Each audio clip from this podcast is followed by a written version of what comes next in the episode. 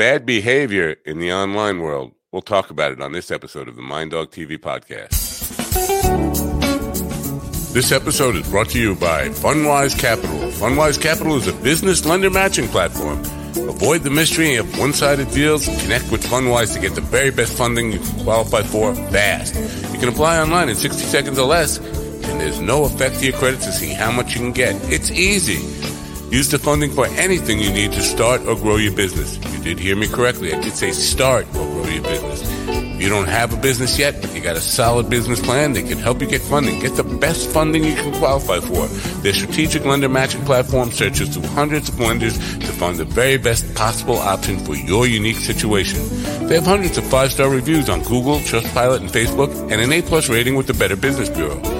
They provide unsecured lines of credit at 0% interest for 9 to 15 months. Unsecured term loans, loans based on income, short-term gap funding, and bridge loans. They work with real estate, startups like I already mentioned, franchises, restaurants, any kind of business, any kind of project. To get started, it's really easy. Just go to apply.fundwise.com slash minddog. That's apply.fundwise.com slash minddog. Get money for your business now apply.fundwise.com slash minddog. Is everybody ready for the Mind Dog, the Magnificent Show? Start the clock!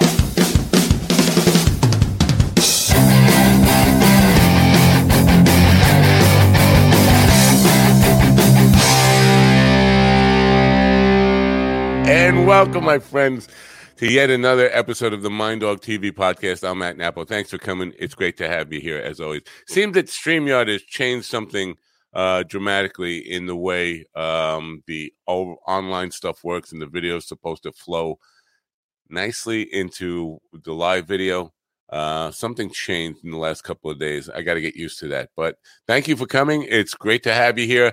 An unusual uh, Saturday, and you say, "What's going on, dog, with the Saturday show?" Well, uh, this time of year with the band, we're not gigging much on Friday nights. Although we took uh we took a gig last night, a late replacement gig for a band that canceled due to COVID.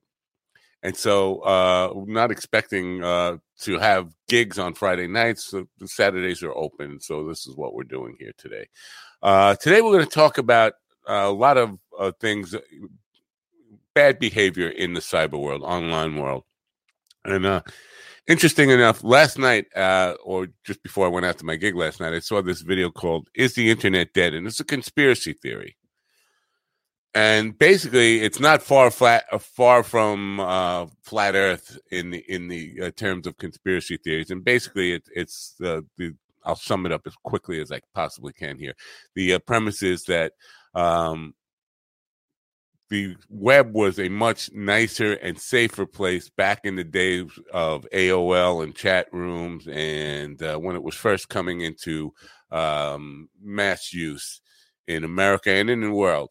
And but uh, evil they, uh, large uh, corporations and government took it over, and now are using uh, this uh, technology to make us more divided and make us more um, bad, more bad behavior online, make us treat each other worse and be uh, more incivil to each other.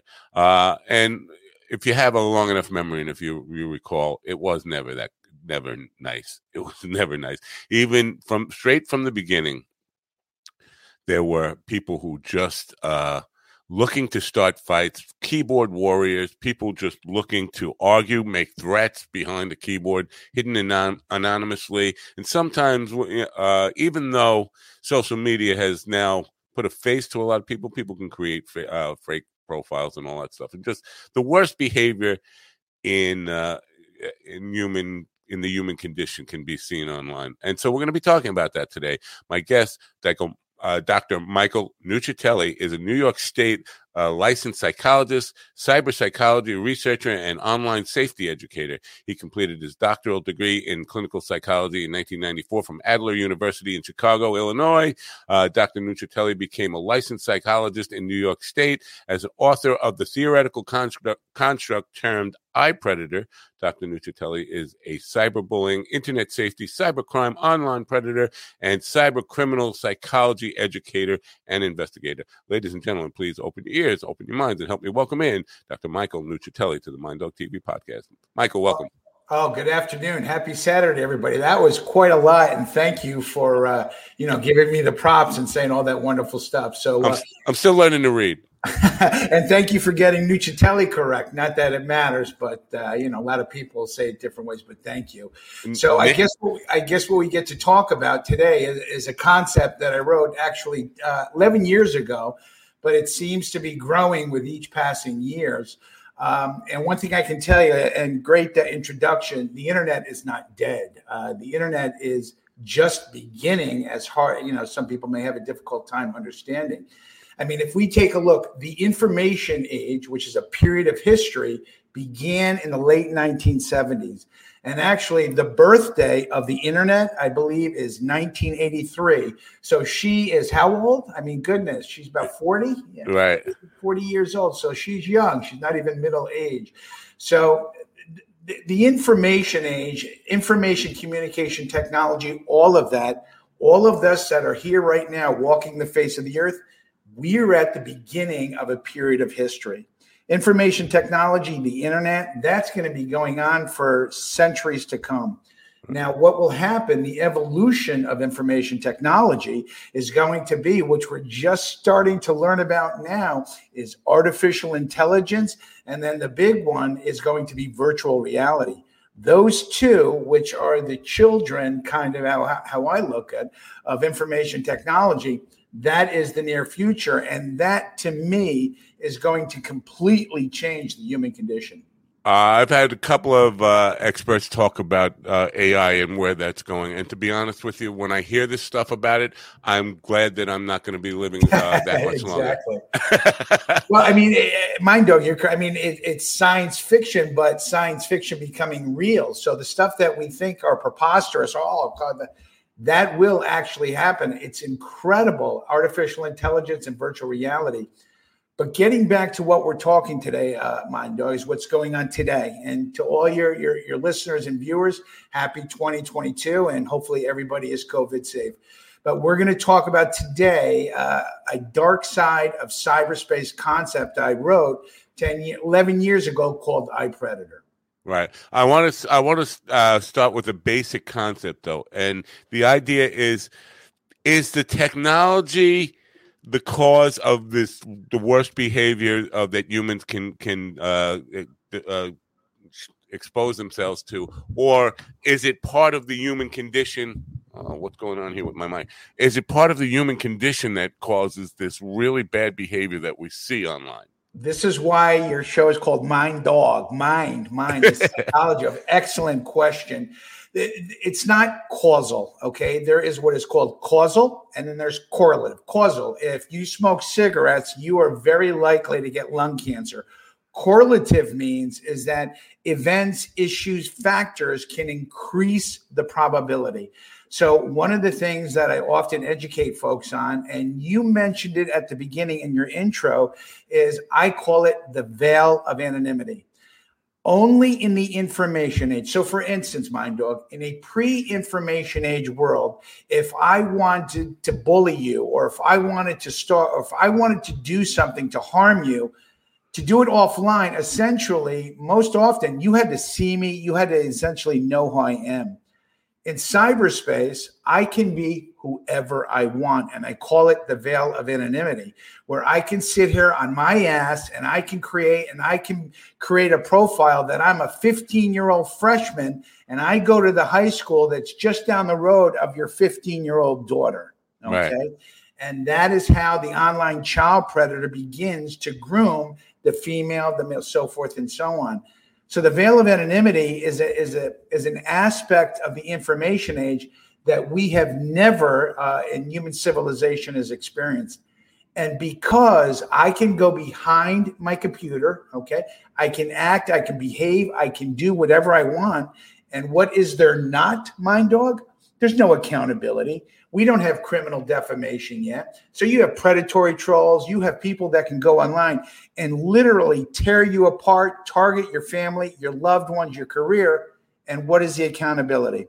Right. So when you talk about the conspiracy theories saying that it's all played, the one thing I would say that I, I, disagree when it comes to your Facebook, your Instagram, your Snapchat, is all of that, is that they don't take an active role in terms of dealing with predatory trolls, cyber stalkers, cyber harassers, so forth and so on. That needs to be dealt with, and it still isn't. And so that's where I would say I agree that, you know, social media platforms are really, you know, uh, oh, there's no doubt. I don't disagree with you one bit there. That they they aren't. Um, we talk. We hear all the time about censorship, but censorship seems to be uh, uh on these uh, social media platforms sense uh, about ideology, not about censoring uh, people who are threatening anyway. And I I know they have rules and community guidelines that are supposed to be, but they're not. They're, they're not enforced well. But the part where it becomes a conspiracy theory is and and it, this happens in uh, in just about every conspiracy. There is a big they that is behind the veil that wants to cause this, like the flat Earth people. Right. They can't explain why why uh, all these countries have been uh, conspiring together, enemy countries, to get us to believe that we live on a sphere.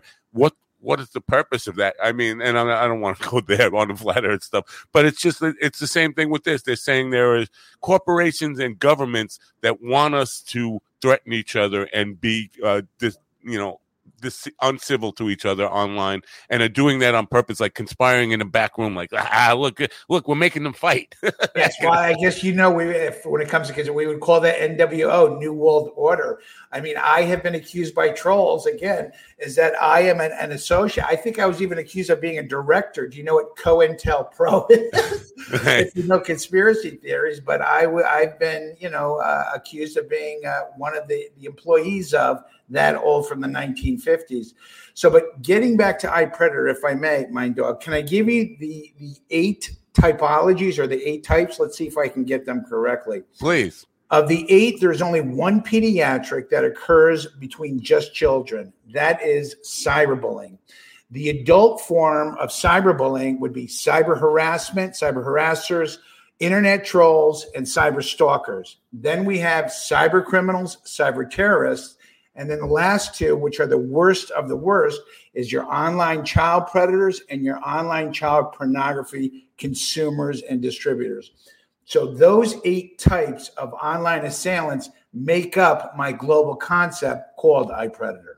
Wow. Um, well, there's a whole lot there. Now, hmm. uh, you, say that, and I, I, would agree that there, you know, child um, exploitation for sexual purposes is, is really the lowest of human behavior possible. But cyber terrorism is something that uh, we I think we take very lightly, and uh, just I had a a uh, independent journalist on talking about China, uh, the government uh, of China, actively taking a role in trying to uh, hack into our, our systems and, and grid and all that kind of stuff. And within hours of that interview, there was a news report of China uh, actually um, taking part in that in, in something like that, caught trying to break into our grid and all that. Well, kind of mind dog, if I may, I mean, this is my definition. I define cyber terrorism as using information, information communication technology, however you want to define that,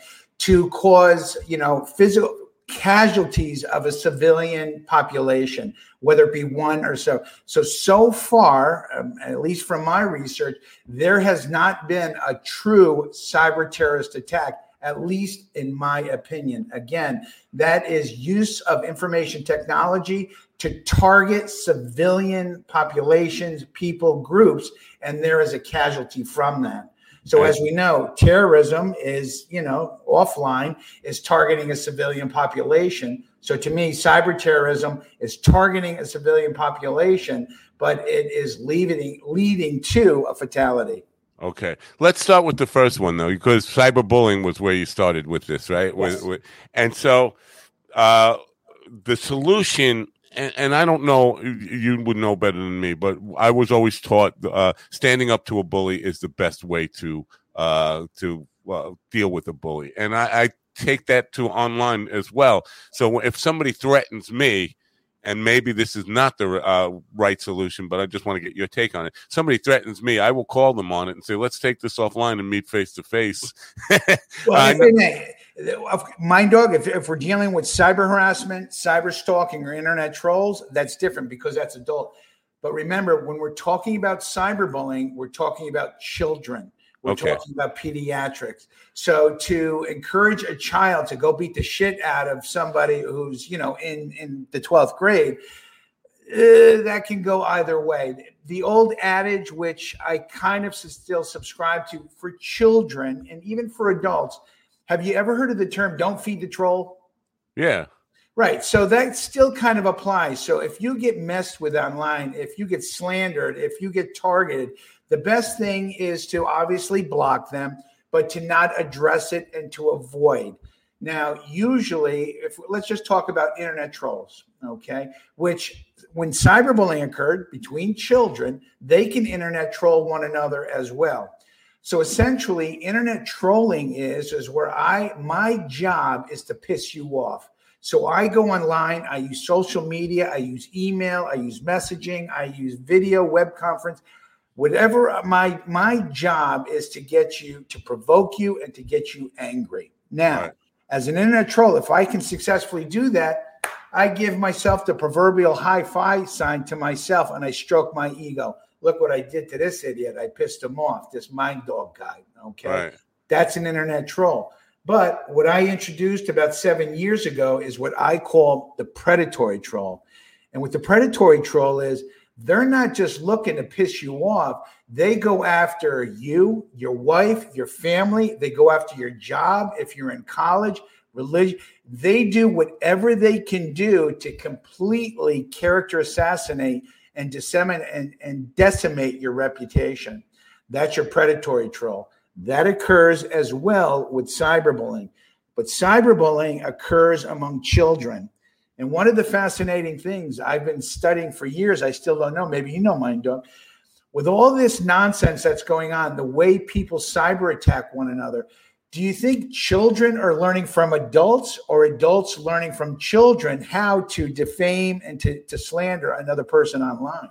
Uh, that's a good question. I I would say probably if just my guess is that well, adults are acting more like children, whether they're learning from children, exactly. but uh, but so uh, I just want to be clear on this because I had been accused of bullying a guy who was older than me, actually, uh, because I disagreed with him uh, about something he said one time, and it was political, of course. Mm-hmm. Uh, but I just disagreed with him, and I was being civil about it, but just pointing out that because um, I knew him and po- pointing out that he wasn't qualified to make the kind of assessments exactly. that he was making. And then people said, "Well, you're just bullying him because you you know he didn't graduate high school and all this stuff." So I backed off actually, uh, but uh, people started coming at me and calling me a bully. And he's an adult, so is that not bullying in your? Well, if if I may, mind, I mean, bullying is used in a very uh, very you know in many different forms. You know, you stop bullying me, whatever. But the actual form of bullying, again, is a pediatric phenomenon. It occurs uh, amongst children. But you know, I've had you know, I've had people say that they've been cyberbullied and they're you know they're 40, 50 years old. Right. I don't correct them and say, no, I'm sorry, that's a pediatric issue. So if somebody says they're being cyberbullied, if somebody says they're being bullied, uh, whether it's online or offline or they're adults, what I take it as they feel they perceive that they're being, you know, uh, taunted, they are being judged, they are, you know, it's it's a negative experience for them, and they're upset. Right. Okay. So now with with bullying, there is an analog equivalent. It it, it evolved from real world bullying, schoolyard bullying, and all oh, that yes, kind of stuff. Yes. But I, iPredator is there an analog equivalent to that, or is that new in the age of the internet? Well, I again, not to toot my own horn, mind. I've been told, uh, you know, by by many that uh, predator is a new concept that is, you know, uh, at the beginning of the information age. Uh, real quickly, if you want to know you're, if you're an iPredator or if somebody who, who watches this wants to know if they're a predator, very easy. Criteria one is the use of information communication technology to harm somebody else, another online user. Two, a self awareness that you're causing harm to somebody. That can be a little bit murky. For instance, let's say you are floridly bipolar, okay? That self awareness of causing harm. When it comes to cyberbullying, that criteria can be a little murky too, because oftentimes pediatric child cyberbully, when they're identified and they're caught, they say, What teacher, what parent? I was just kidding around. I didn't think it would piss them off. So there is a percentage of cyberbullies who really think they're not causing harm. So we have the use of information technology, a self awareness of causing harm to others. And then number three is what I call cyber stealth. And what cyber stealth is, is the use of online deception where I use online deception either to completely hide my identity or I use my identity, but it's somewhat skewed in terms of you sitting there, mind dog, and say, you mind dog saying, hmm, is that Dr. Mike or is that one of his sock puppet? Or let's say I create a sock as as your you know your, your listeners know about sock puppet. I create a fake a, account, and you're like, hmm, is that that Dr. Mike guy? So that is cyber stealth. So if you meet those three criteria, you are an iPredator.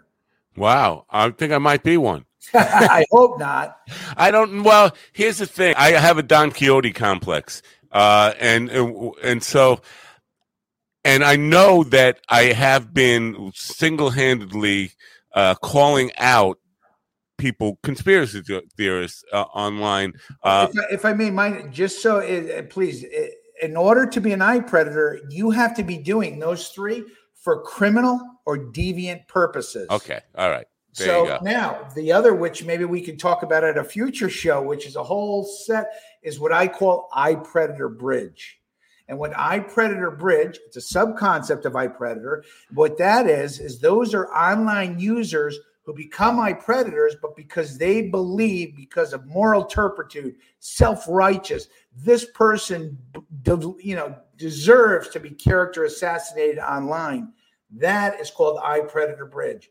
Now, maybe you fall within iPredator Bridge. I don't know, but you're certainly not an predator because you're unless you know you're not engaging. You're not doing it driven by criminal mind or deviant. You're not doing it for perverse reasons. Yeah, and not looking to hurt anybody. And definitely, uh, but I can relate to that idea of um, not so much moral superiority or any of that stuff, but just, you know, just frustrated by all the misinformation. And and it's definitely conspiratorial stuff will will trigger me into uh, having somebody's got to speak up against it against this and that's kind of where uh, i i come in and where i feel like i have even though i have a very small voice online i feel like if somebody is just t- flat earthers is one of them i need to kind of tell people i mean how could we be? Hey, come on now. How can we be in 2022 and still believe the Earth is flat? I, I, I can't explain. So, so, but listen. In order for whether you're iPredator Bridge or whether you're iPredator, now you have to understand this is very important.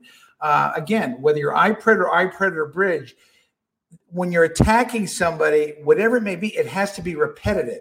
Right. So when you get pissed off and you tell somebody who's a flat earther that you disagree or you pass judgment or you may even, you know, call them something. So as long as that the following day you're not calling them, the next week you're not constantly going yeah, after yeah, them. no, it's not even any individuals. It's just the theory itself that right. I. Uh, so then you're not iPredator, nor are you iPredator Bridge. Good. Now for for children, and and I want to stay on this for a second because I think this is a really important one. And, and, Craig's in the chat room. He says, "How many kids don't have a phone, iPad, uh, tablet, etc. Cyber being cyberbullied." Exactly. Give that guy a hundred dollars or a gift certificate to it. Exactly. We, man, that is great. I'll give you an interesting term. I didn't come up with it. It's called nomophobia, and this not this is not just for children. It applies to adults. Nomophobia is when a person, an online user, either can't connect to a Wi Fi or they can't find their mobile device and they experience tremendous anxiety or a panic attack. Nomophobia. I had it last night. the, my, uh, we took a break. We don't usually take breaks, and the girl singer took out her phone, and I thought, "Oh my god, my phone! Where is it?" And I, I started to feel that panic. Like I don't have my phone. What did I do with my phone? mobile devices have mobile device technology has completely changed. Uh, Mind Dog. I when I wrote, uh, you know, again, I wrote iPredator back in 2010. So yeah, there were cell phones, you know, but it wasn't like it is now. Right. Everybody and their grandmother has a mobile device. Everybody, you right. know, and they live on it. So when you when we talk about iPredator, you're, you're, whoever wrote in is hundred percent correct that my mobile device technology has changed the face of even what I wrote is iPredator. That genie's out of the bottle, though, uh, because if I were a parent, I would I would set an age of like teenager before I would let my child have a phone. I'm you know I'm not in that category where I have young children, uh, but um, I think that genie's out of the bottle. So we're seeing five year olds and six year olds walking around like they have to have a cell phone now. Yep. Uh, uh Today, I don't want to discuss again. One of the things, and for your for your viewers, is I provide free volunteer help. I've been doing it for ten years. After work and on the weekends, I do phone calls helping people who've been cyberbullied, cyber whatever. I've been several hundred folks at least in the last decade. But several years ago, I was trying. I was helping a woman, and she had disclosed to me. Good, this is a long time ago, so I'm not disclose. I'm not breaching confidentiality. Is that she had bought for uh, the holidays her daughter that was four years old, about to turn five, but four years old, an iPhone. Why? Because the elder sister had an iPhone with Instagram, and the four year old wanted to have Instagram like her big sister. Right. And what did the, the mother do? buy her an iPhone. Wow. At four years old. Right. Uh, so it, it's a situation that we really, other than telling people to block stuff for kids, it's kind of a, a difficult thing. Like again, I'm coming back to the old world. Uh, if if a kid was being bullied, dad would go over and visit the other kid, bully's dad and say, right. "Listen, you." But so, what are the recourses other than blocking people now? How how do you take that?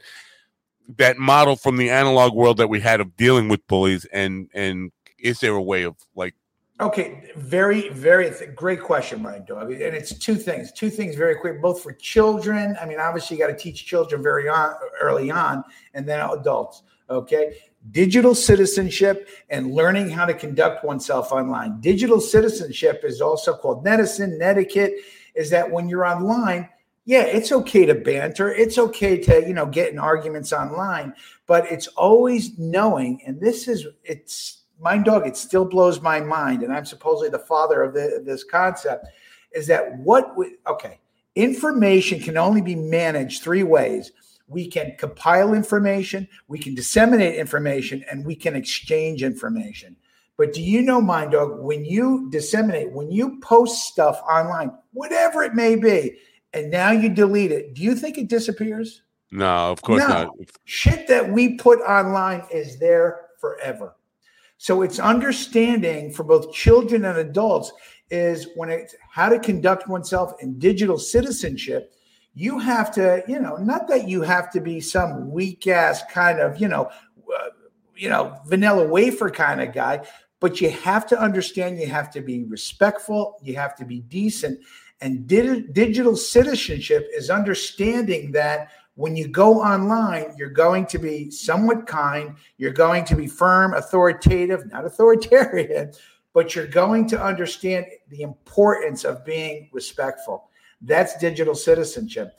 And knowing how to conduct oneself online, very easy. If you're a teenager or adult do you think it's a good idea to be sending each other sexually themed images and gifts and video to one another? Hey, babe, I just sent you on TikTok.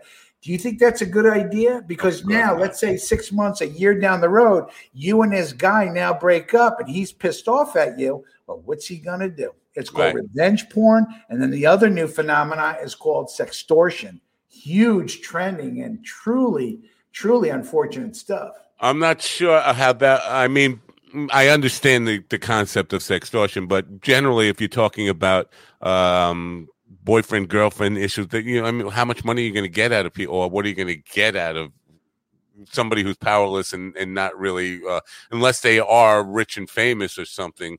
How that would work, but well, you're not with sextortion. Most of the, as we know, sextortion is you know online sexual blackmail. But I may not, you know, mind dog, I may not want money for you. I may want you to do hoochie mama kind of dance on the Oh, yeah, yeah, yeah, yeah. Or more because then what I do with that is I can sell that in, you know, LGBT since you're a guy, you know, I can sell it on other sites as well. So it's not just money. Okay. Sextortion is more webcam stuff that I could potentially use for not only my own, but maybe sell it elsewhere. Right. So I'm not sure that we we have uh, really kind of uh, and we're just scratching the surface on cyberbullying, but I want to uh, move forward to trolling. And you mentioned that high five.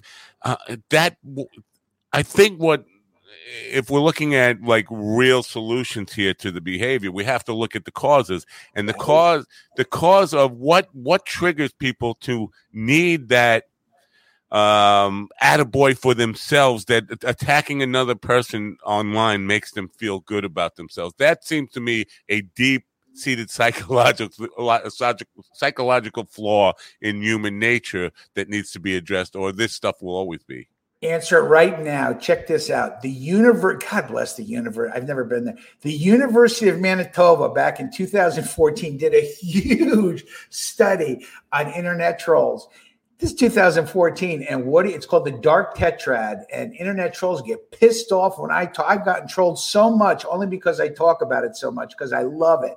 All right. And what they found, the dark tetrad, is that internet trolls, as part of their personality, are at much higher rates of being narcissistic, sadistic, psychopathic, and what's called Machiavellian. Machiavellian means ends justify the means. Machiavellian, psychopathic, sadistic, and narcissistic. So when you ask why are trolls the way they are, there you go. Well, that's a lot of potentially criminal. Uh, be, uh, I mean, physically criminal people walking around in the world, and because uh, it seems to me that there is so it's so prevalent that I would say and I, am I'm not going to guess, but a large uh, uh, percentage of the population engages in some of this behavior to some degree. Uh, so, if you talk oh, about- most Mind Dog, most certainly is that if you look at those independent correlates, of course. I mean, again, I have a whole concept. Maybe we could do a show on that in the future. Online psychopaths. I don't know, you know, but when it comes to discussion of psychopathy, um, I created, you know, it, it's it's right on the website and free to download is my online psychopathy concept and checklist. So those aspects, essentially, this is why Mind Dog, I call it the dark side of cyberspace. Eventually, iPredator all of these uh, different typologies. They're going to meld together. I mean, there's always going to be cyberbullying because that's just a child exclusive. But everything else, as time goes on, eventually are all going to be iPredators. So if you're a cyber stalker, I call you an iPredator. If you're a cyber bully, you're an iPredator. If you're going online looking to hurt, to steal from, to you know, uh, to defame, you are an iPredator. And to me, it all it's all the same. Right. Uh, somebody in connection with this kind of uh, behavior is, and and I don't know how much this is true, but the idea that the concept of being famous or known and uh, for something uh, without really having done any work to be famous for or added any value to society is is something that it's it seems to be a new trend. I mean, usually uh, back in the old days, and I hate to say this like that, like I'm an old person, but I am an old person. But people got famous for doing things or adding value to the world. They were celebrated for that. Now people just want fame as end product without having to do anything to get there. And I think that plays into some of this. They want to be famous for being a cyberbully or, or, or winning a troll most argument. Certainly, most certainly. And again, this is why it's called Mind Dog TV. Uh, I did my doctorate degree, as you mentioned, from Adler University. So not that I'm staunchly Adlerian, but Adler was a really cool guy. And he's got some great, uh, you know, incredible uh, theories along with who I also love, Carl Jung. But what Alfred Adler believed, and I believe that too, is that we come in this world and we go out of this world looking to be accepted, looking to be validated, and look, look, looking to be part of a social group. So one of the aspects that I see when I wrote iPredator and even now just like you say, is that people want to be seen as special. They want to be recognized. They want to be, if you want to say the top troll, the top, the top whatever. And because all of us have such a need to be validated, some people, as Alfred Adler said, will go down the useless side of life and they will engage in nefarious, malevolent online activities in order to be recognized, in order to be validated by others who share the same extreme ideology. Yeah. Is there a um a guideline, a a a, a playbook for how to get out of uh, uh, if you're being the victim on on the victim side of this, like a typical check, here's the things you should do to get out of being uh, trolled or eh, that's a good thing and I, I continue to work i mean unfortunately there is not i mean yes, first thing you do is you don't feed the troll. Okay. So you don't respond to them. All right. That's number one. Two, you block them as much as you can, but just you know as well as I do, what do they do? They just create another profile. So essentially, by avoiding them, not engaging in them, the majority of them, again, I'll say the majority now, not all, but most of them will step off and they will go and focus on somebody else because for them, their ego and for them to get validated, they need to piss you off. And right. if you're not even recognizing they exist, they eventually get bored with you and they go somewhere else. I mean, remember now, for them, that's part of their gig. They, they enjoy doing this. Yeah. Outside of that, it is, and again, I'm not saying delete your profiles because social media is so important but not feeding the troll. And if it moves to become something serious, um, do you do you report them to, to the social media platform? Yeah, but we know even if that troll is breaching 20 of the 25 community guidelines, it is almost guaranteed that the social media platform is not going to delete unless they're engaging in child pornography or very, you know, egregious things nothing's going to be done about it. So, but you do it anyway. Right. The other thing that you do is you maintain a record once it begins to, you know, happen a lot. It doesn't stop the troll or the cyber stalker, but at least you begin to create a dossier in case down the road you have a civil lawsuit or by the grace of God, I hope someday there is what's called criminal defamation, an actual legal statute. There isn't one now, but so this is what you do. Yeah, I know you're not a lawyer, but I think uh, it would help if parents knew because I've had lawyers talk about we're talking about child porn here just for a moment, mm-hmm. and it would help if parents understood. I think it would help if parents understood that if you give your child a, a phone, an iPhone or whatever, uh, not that brand, brand doesn't matter, but a smartphone, and they take a naked, a, a nude selfie and send it to their boyfriend, they're underage the parent is legally uh, uh yes. a, a, child pornographer uh, yes and uh, that's being done i mean and that is being done and he, i mean again are we uh, again i am not defending but are we to expect children to behave in a, a rational adult manner? No we way. hope. Mind dog thank god you and i look like we're about the same age but if i had mobile devices when i was a kid I probably would have done the same shit. I, oh, no doubt. come on. I mean, that would, oh my God. I mean, back when I was young, we were just being introduced to the beepers that you put on your belt buckle. Oh, I got a beeper, you know? And then yeah. when the cell phones came out, they were the size of a shoebox, you know? No, no doubt. I w- I'm so glad there weren't video phones Thank around God. when I was. so, but getting, if I may, and this is kind of important, uh, when it comes to cyberbullying, uh, it also applies to adults who get attacked online, but for children and the cyberbullying, it's very important for parents or any of you that have children to understand what it means to be cyberbullying. Okay.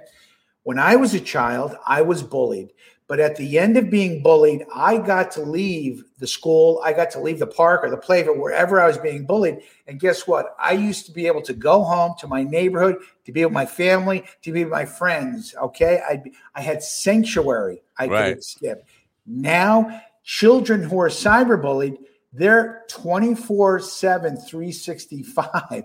They are targeted. So essentially, children of the information age, there are no holidays for them. So if they are bullied at school, then they're cyberbullied online by that bully. Or let's say that bully gets his friends to climb on board and now they're targeting you know the victim on all the different social media platforms. So weekends summers holidays sick days there is no escape from the child cyberbullied victim Yeah. and what are we seeing a phenomenon now that is growing that we need to it's called cyber bullycide and what is that? When a child takes his or her life because he, he or she has been bullied and cyberbullied continuously. I'm glad you went there because I was going to ask about that next. It, because being a parent is hard, and I know a lot of people are judgmental. If your kid, if your kid's messed up, it's your fault because you're not a good parent and all that stuff. And there, there may be grains of truth and all that, but being a parent is hard. And so, do you uh,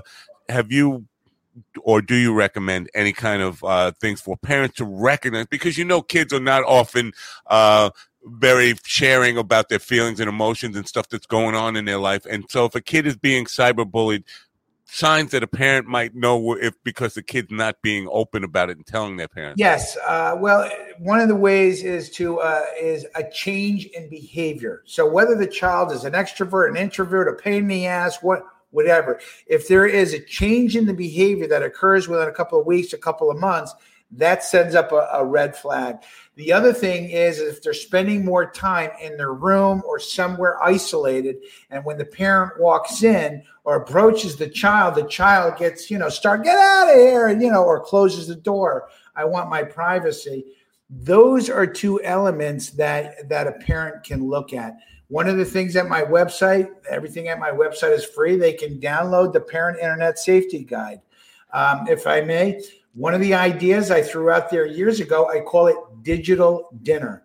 And what digital dinner is, is let's say, for instance, your kids, all right. So every Wednesday, you tell the kids it's digital dinner, and that's when you have a pizza. You sit down, you have a pizza, you have some Coke.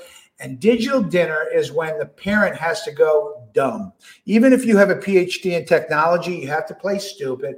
And essentially, you begin to engage the child because you know how children are. They look at us as adults as being idiots anyway. Right. So what you present yourself is so.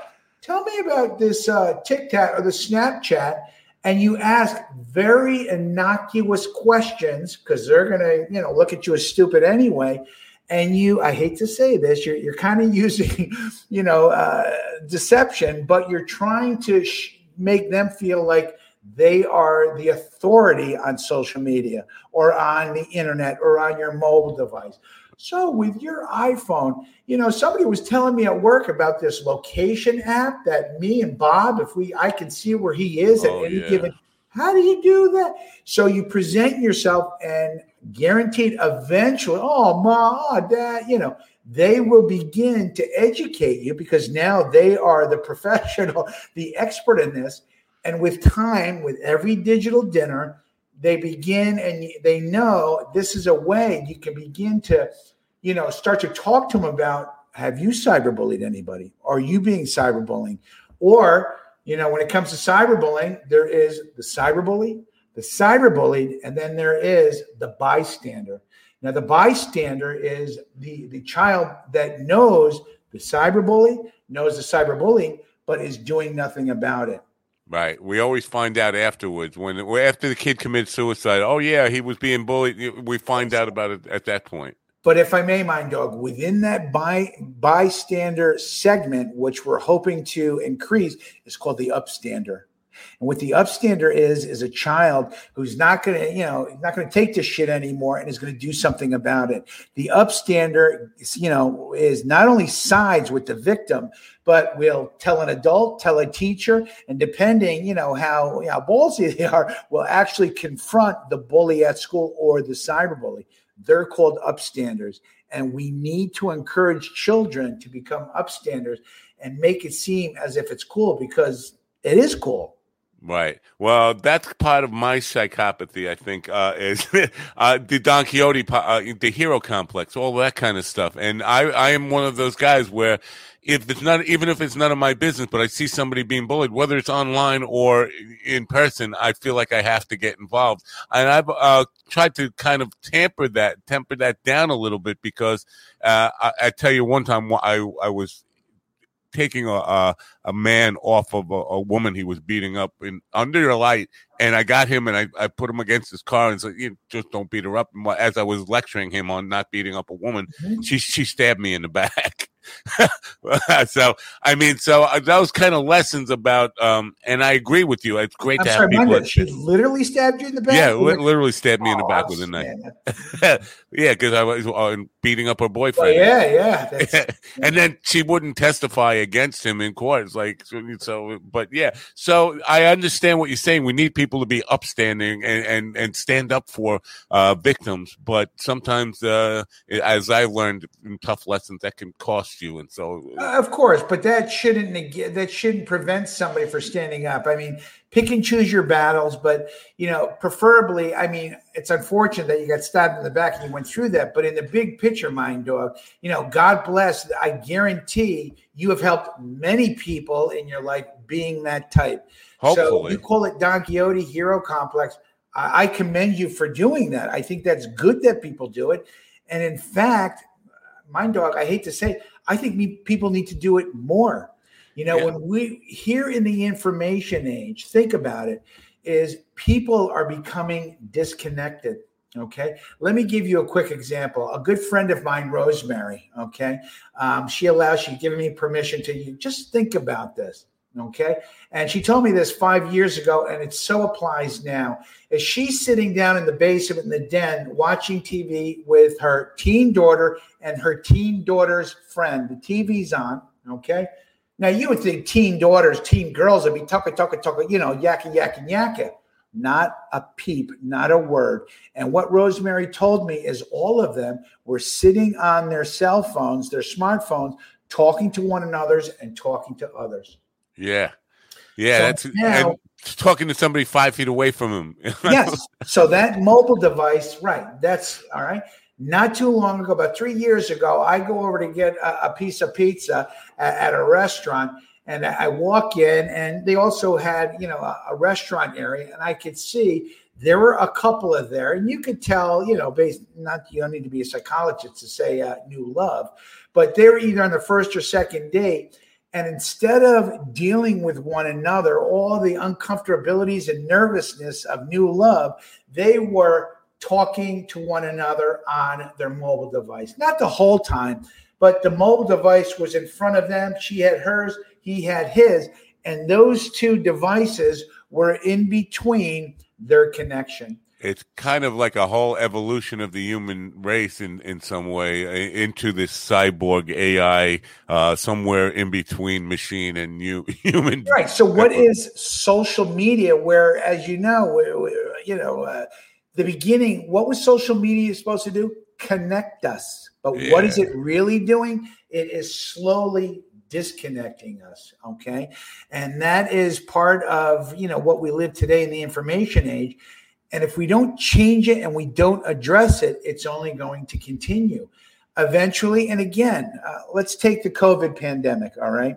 Uh, and God bless everybody who's dealt with it, and we're still dealing with now. But during the height of the pandemic, we went from brick and mortar schools and education to online schooling, also called virtual learning environments. Now, don't get me wrong, online education is wonderful. But could you imagine, Mind Dog, if we move to a point where there is no more a need for brick and mortar schools? Because now, K through 12, middle school, high school, I do it all online. No, yeah. When that occurs, if that occurs, that is going to completely change the way the human condition and the psychology of what it means to be a social creature. Absolutely. You know, we, we joked about it when we were in school, but are we going to use algebra when we we go? But the, the what you were really learning in school, what you were really learning in school was how to be a, a, a civilian and how to be in society and, and interact socially with people. Exactly. That's the b- best lesson you got from school. Of course. Forget about everything else. And so if we don't have that, we are really looking at a um, a very strong change, a very prominent change in society in the way we deal with each other. And yeah, Mind Dog, I don't remember 95% of the shit I learned in high school, but what I do remember was the girls I dated, my junior prom, my senior prom, my football, my I remember all the social aspects. Those are the fine memories. Right. So you're but if if we move to an online educational, you know, situation, that all goes away. Right. Uh, Craig has another interesting question in the chat room, and uh, I know you're you're a psychologist and you're not a legal professional, but it, I think it's a, an interesting point he brings up. Has any group ever been prosecuted that you know of under, say, like uh, RICO for cybercide, like the cause of uh, being responsible for a kid committing suicide because of bullying? Uh, not be not that I know of. Again, I'm not an attorney, and I don't right. spend that much time online looking for that. Is it'd be, it'd be interesting to know. Uh, Does law I mean, enforcement seek you out because of because uh, this is your uh, this is your? Oh yeah, again, again, and I'm not asking for law enforcement. I, I, I, do not volunteer work. I mean, by day, I am a clinical psychologist. I have my own group practice. I work with the chronically mentally ill, and then after working on the weekend is when I do all my volunteer educational stuff. But no, I've spoken to law enforcement, attorneys, a couple of judges. Again, I've been doing this for 10 years. So I've gotten calls, and it's free. So I've gotten calls from pl- plenty of different professionals, ranging from the medical, the healthcare system, all the way to legal and, uh, you know, to law enforcement. Yeah. And and Mind Dog, there is a shit ton that I don't know. I mean, I am a student of information communication technology. I just happened to write a concept because I was a forensic psychologist in my past life, you know, and uh, I love the study uh, of the criminal mind. The cyber criminal mind is what I call it now. Um, so that's always been a penchant of mine. Yeah, uh, well, I would love to have a whole program on that, on the forensic psychology uh, uh, of uh, cyber criminals and all that kind of stuff. You mentioned the website, and I want to make sure I got this right because it's scrolling across the bottom, and there's a link in the description. But I want to make sure I have it right. It's ipredator.co, not .com, right? No, it's not .com. You can either go to dot. No, the dot .com right now is. I think anybody can go. It's like ten thousand dollars to buy. Oh, it. somebody's sitting on that name. Of course they yeah, are. Yeah. So you can get the .co or .org. I also have .net. So .net, .org, and .co. All right. The and link is in the description to make it easy for people. I just want to make sure I had it right. No, no thank you. No, I see it scrolling. thank you for doing that. Yeah, yeah. Uh, uh, so now does scamming fall into what you what you cover in uh, uh in in iPredator is scamming part of like the monetary stuff and the things that I see that, going on most certainly that would fall under cyber crime and cyber criminal activity. But when it comes to scam to fraud, I mean, the forensic psychologist knows a little bit about it, and my, you know, but clearly my expertise, my theory, everything I've done is on the psychology uh, of the online assailant. So when you're talking about scams and, and fraud and all that stuff, I can sit here and say, yes, cyber criminals and I know basic aspects about scams and you know how to protect yourself, but I can't speak educatively on you know the the, the profile of a cyber criminal who use scamming as opposed to fraud, as opposed to identity theft. I just know, you know, because I study criminology and criminal psychology, is that you know we have, and God bless Dr. Stanton Samenow, who wrote Inside the Criminal Mind back in 1984 um, I believe now we have inside the cyber criminal mind. Wow. Because what is different, and, and please disagree, Mind Dog, is that in a pre information age world, and even now with the criminal mind, they didn't have this abstract artificial electronic universe called cyberspace.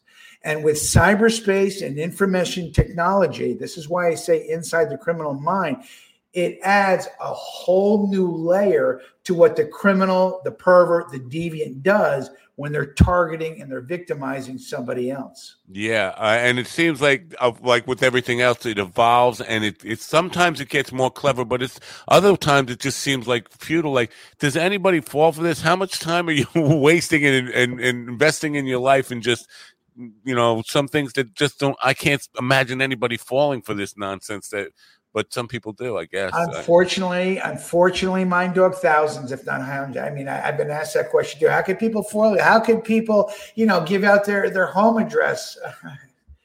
Listen, I, several years ago, I, I, have four examples because I have uh, a woman who I'd helped many years ago, not that many years, enough to where there's nothing wrong with it, is that on Facebook, her Facebook uh, profile, as you know, has privacy settings. Right. She had her privacy settings set to public. Okay. And she's talking. She announces that she and her loved one are going down to the shore. I live on the East Coast. She's going down to Atlantic City for 10 days and go to the beach and the, the you know, blah, blah, and have a great time for 10 days. Not only does she announce that she's going to Atlantic City, she announces the dates that she's leaving. and her Facebook is on public. She right. goes to Atlantic City, has a great time, comes back. Guess what?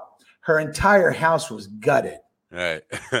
so they obviously, yes. I mean, they, they broke into her. I mean, they didn't take the furniture, but they take took all the valuables, anything silver, anything that was of worth, they stole it. Right. Why? Because she didn't realize that her Facebook was on public and she's announcing to the world when where she's going and when she's going to return yeah yeah so uh it doesn't seem and again i i i kind of telegraphed my uh, pessimism here from the beginning, but it doesn't seem there's anything to be optimistic about in terms of solutions for the future or in terms of uh, dealing with this stuff. Am I wrong? Is is there a reason to be optimistic? No, there is, there isn't. Well, I mean, to be optimistic, it's it's just like educated consumerism. When you go buy something, you want to compare products, you want to make sure, but otherwise you'll get taken or you'll pay too much. So when we're going forward, there, there essentially it is okay. Real quickly the less personal information you share remember you can you can disseminate you can share you can share you can exchange and you can compile. Even compiling information can be monitored. The less personal information about yourself that you put out in cyberspace the lower probability you'll have of being targeted okay? That's number 1 and two common sense the big Never, I even have a graphic mind dog that says never, never, never, never, never, never, never, never share sexually themed content online. Yeah. Whether you share it online, whether you exchange it, none of that. So, no personal information, no sexually themed content. By not doing that, you reduce the probability of ever being targeted. The other thing being, again, as I said earlier, it's okay to banter, it's okay to debate, it's even okay to, you know, respectfully argue with others. But when you become ideologically extreme, you become noxious, you begin to, you know, uh, espouse and become racist and use awful. Now you're setting yourself up to be targeted by others. Right. So those aspects, again, digital citizenship and learning how to conduct oneself online.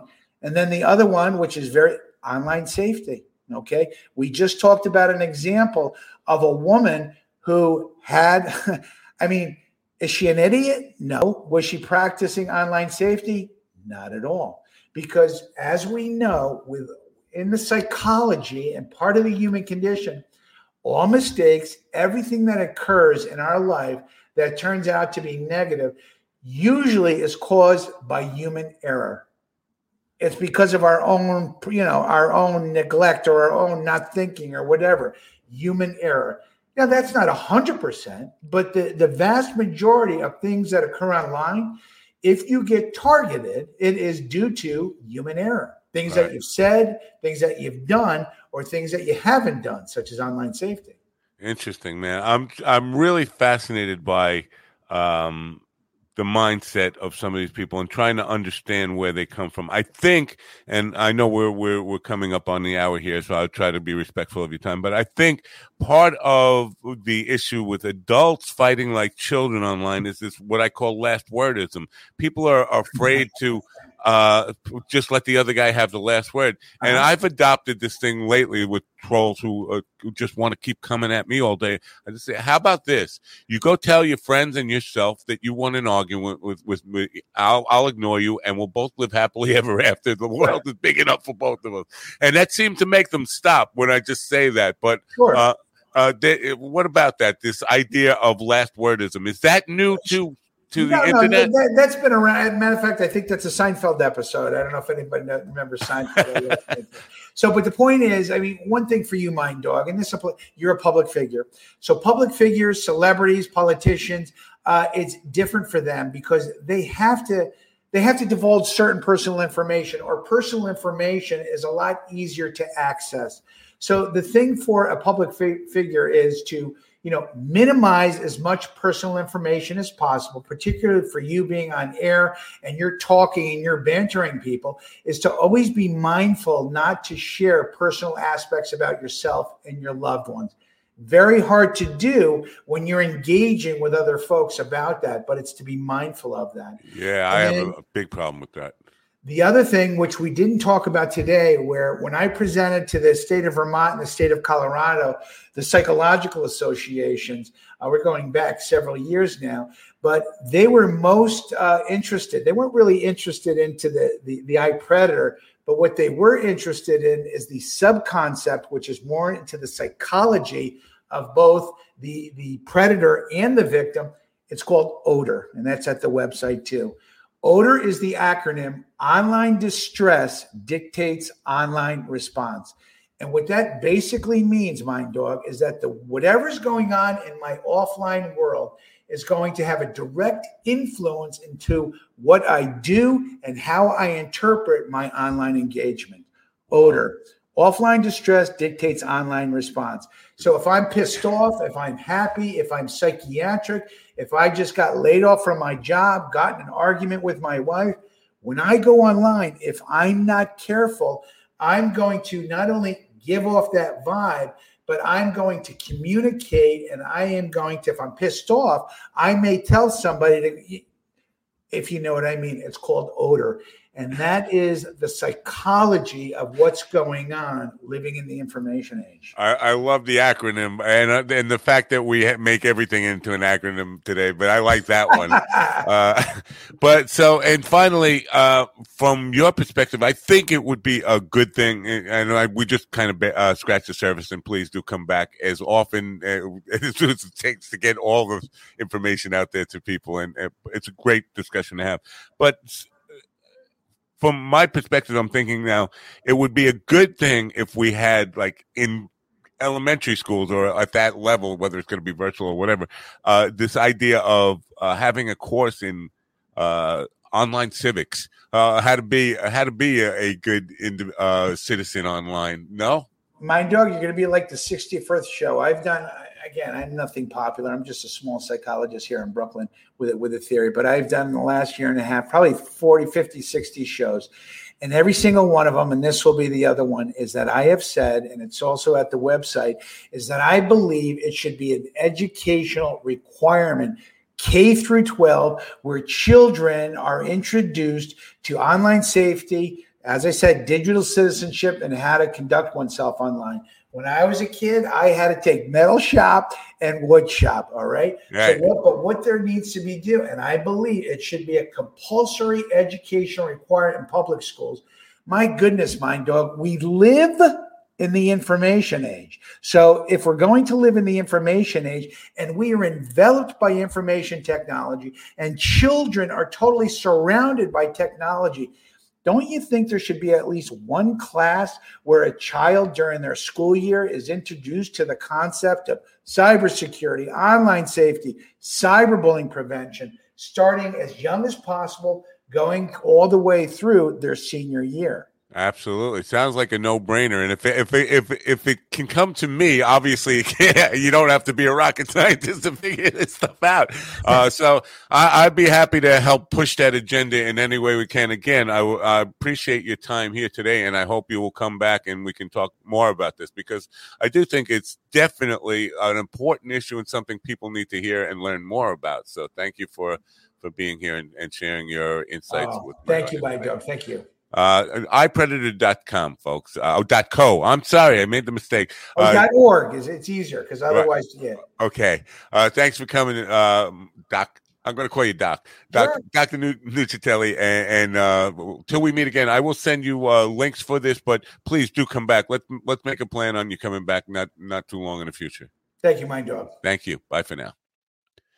Dr. Michael Nuccitelli, folks, uh, ipredator.co. Hope you check out the website. Again, I think the, the final part of it there is the agenda I'm going to uh, help, you know, get on board with this this idea of, you know, making it mandatory in schools for how to how to be a better citizen, how to be a better person online. My take on that lately is just like there's too many trolls, and you know what really drives that? What drives the need to that? A lot of empty people, empty in the sense of not fulfilled in their real life and need to fill that void in their life by putting other people down. I, am supposed that's always been the case, even in the analog world, but it seems to be a lot more prevalent today. And so it's hard for me to be optimistic about this. But if there's any bright line, silver lining here, it's that um, getting behind the idea of educating you know we we educate kids about bullying in school you know physical bullying it's time to really start taking a look at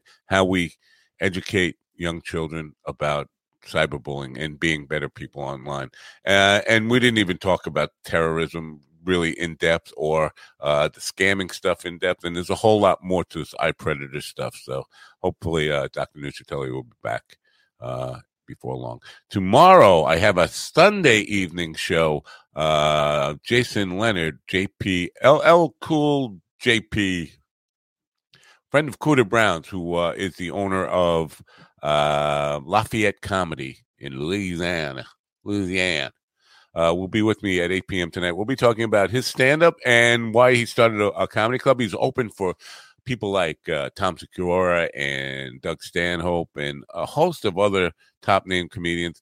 Seems to me, and this would be something I would do. Seems to me he started a, a comedy club just for the uh, opportunities to open for some of these guys, book a, booking some top name comedians and then open up for them. But uh, and there's nothing wrong with doing it. I mean, I would do it again. I'm not I'm not uh, criticizing for doing it, but it seems like a fun thing to do if you got money to invest in a comedy club and you're into comedy and want to do it yourself. uh, open up your own club. Believe me, it's a thought I've had a lot recently. Uh, so 8 p.m. tomorrow. I hope you join me then. And if you miss that, join me Monday morning for Coffee with the Dog. We'll start the second week of 2022. Thanks for coming. Hope you have a great rest of your day. Bye for now.